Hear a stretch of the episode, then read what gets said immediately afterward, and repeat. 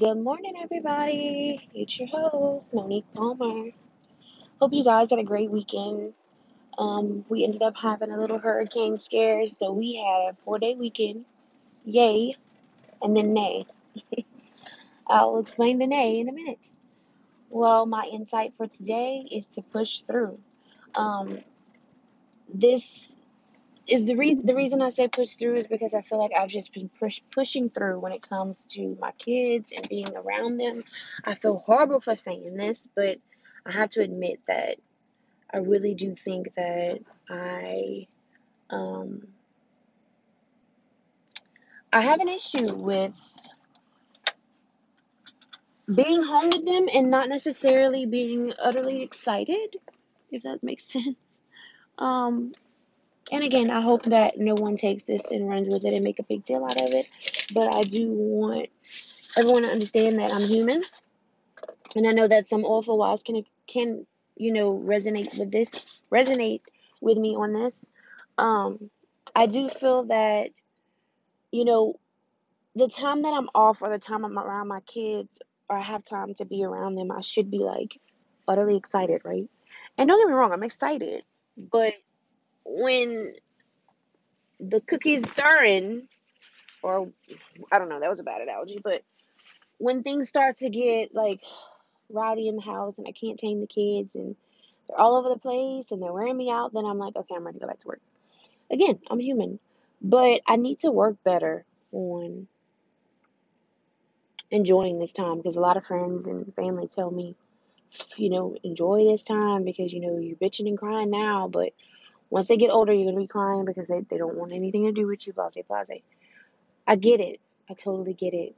But I made my bed and my situation is totally different than some other people because I went through a very dark moment, you know, when I was like selfishly and incon- inconsiderately determining that I wanted to have another kid so quick after my son, my baby boy. Um, and just to talk in brief about it, because there's something I want to talk about in my book more in depth, um, is that I feel, you know, I'm starting to learn, and God is challenging me or teaching me now, like, be careful what you wish for, right? Because I feel that I didn't think this through.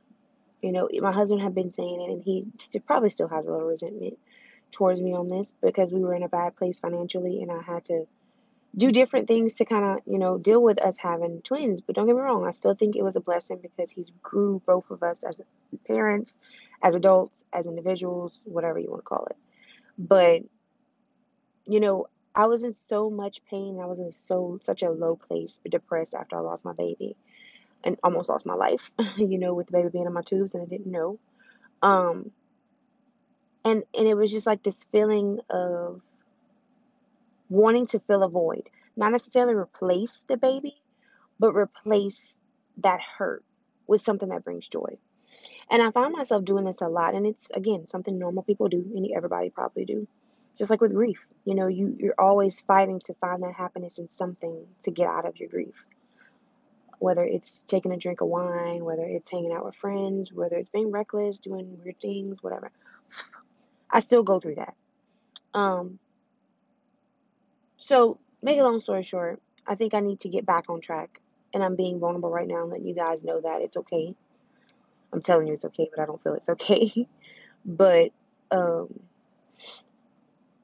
I need to get back on my listening to my podcast to be a better mom and getting more tips and coping skills and interventions to not feel so guilty, right? To not feel like this isn't normal, to not feel that it is a, a more of a strain to be a single mom as an awful wife, as an awful mom, right?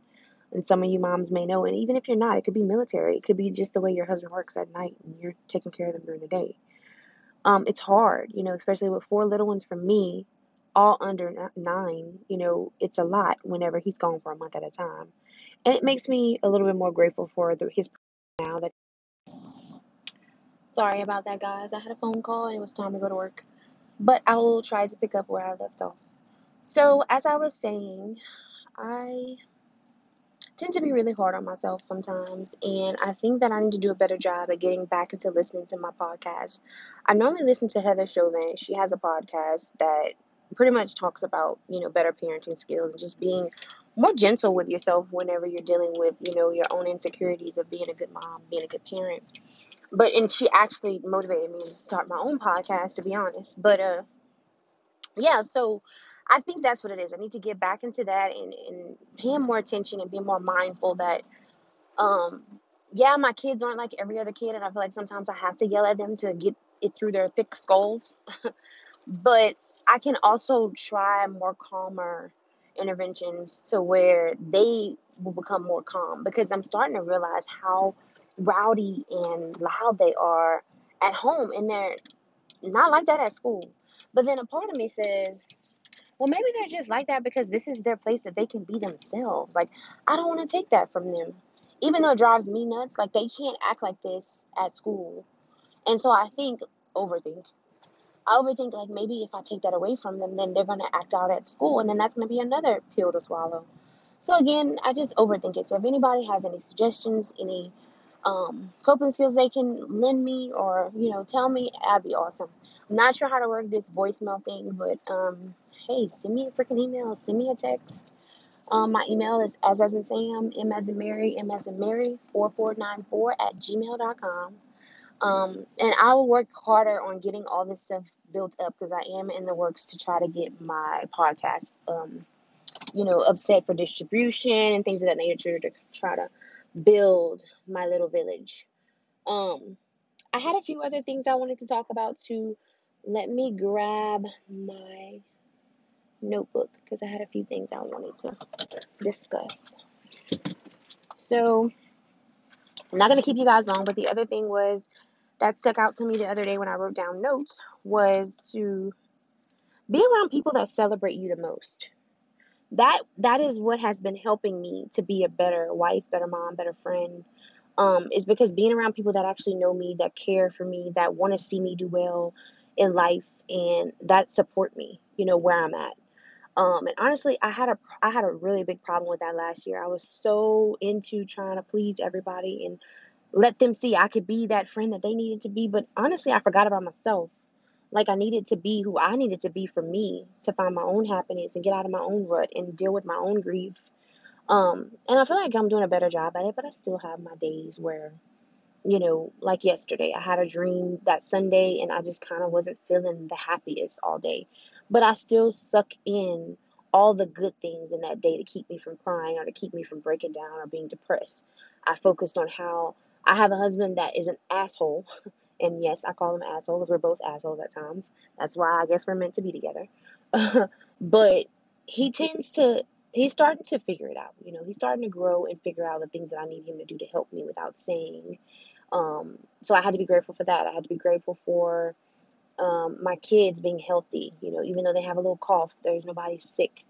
Um, there's nobody in the hospital. Be grateful that I have a friend that is very appreciative of our relationship and our friendship. Um, just all those little things that we tend to put aside and not really focus on whenever we're upset about something. So just remember that the enemy doesn't want you to be comfortable in your skin. So anytime you have any insecurities or any feelings that you feel is like, eh, just focus on those positive things. If you got to write a list of the pros and cons of the day, of the month, of the week, do that and focus on those things and how you can do them better. All right, guys, that's all I got for you right now. I will talk to you guys later. Have a great Tuesday and God bless. Okay, bye.